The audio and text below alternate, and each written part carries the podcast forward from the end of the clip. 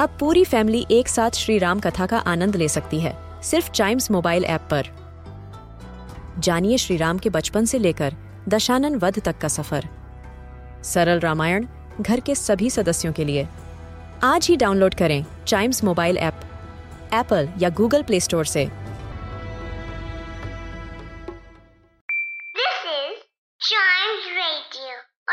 Podcast. This podcast is all about books and kids, where we review and recommend a great book from our Chimes bookshelf for our young friends.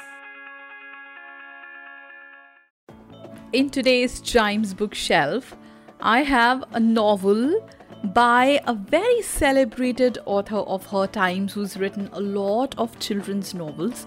Her name is E. Nesbit, and the novel that we have is the very first of her in the category of children's books. It's called The Story of the Treasure Seekers. It was published in 1899. It was illustrated by Gordon Browne and Louise Baumer, and it is a story about six siblings Dora, Oswald, Dicky, Alice, Noel, Horace Octavius, Bastable, and their father. In the story, Mrs. Bastable has passed away a few years ago. So, the children are left with Mr. Bastable, who raises them without any help. He's also taking care of his business, which is failing, and is also trying to look after the children. Since there's a lot of stress, he's often angry about things. Dora is the eldest sister. She tries to take care of her siblings but is unable to do so because she's also young. So what happens is that all the siblings they have a meeting and they decide to talk about their father's business partner who is actually committing crime against the business which is leading to quite a loss at business. So, what all of them decide is that they will dig the garden because they think there's a treasure hidden there.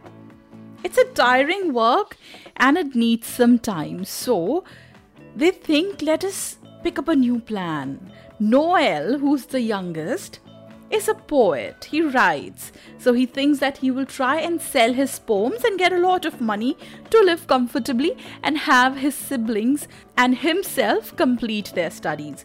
But this actually does not work for them. Another of the siblings, Dicky, he thinks that he's really good with numbers, so he decides to set up his own business where he plans on selling wine, but he's underage, so he's not allowed to do that. Then the siblings they decide together to work as detectives. They try to solve crimes and mysteries. They wander around various places helping people find missing things or jewelry. But unfortunately, this work also does not flourish because the town they live in is quite a peaceful one and does not have criminal activities happening. So they start finding the treasure again. Suddenly, they find four shillings while digging. What happens after that?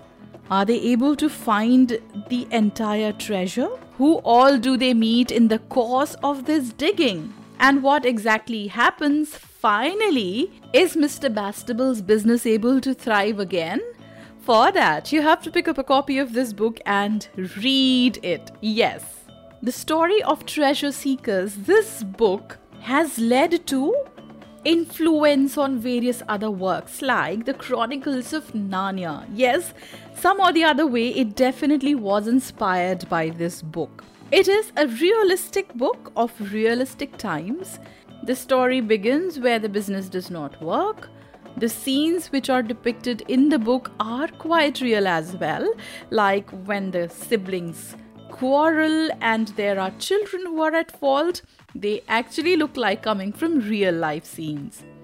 The narrator of the story is actually one of the siblings, Oswald Bastable, and this book is considered to be pioneers in children's literature. What are the teachings that this book gives us?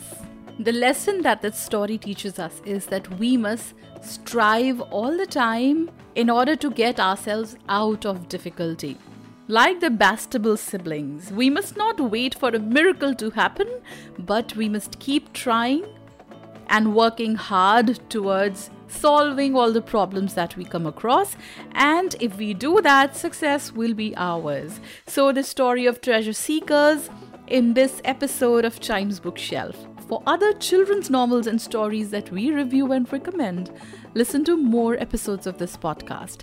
And don't forget to like, follow, subscribe, and share. Chimes Bookshelf.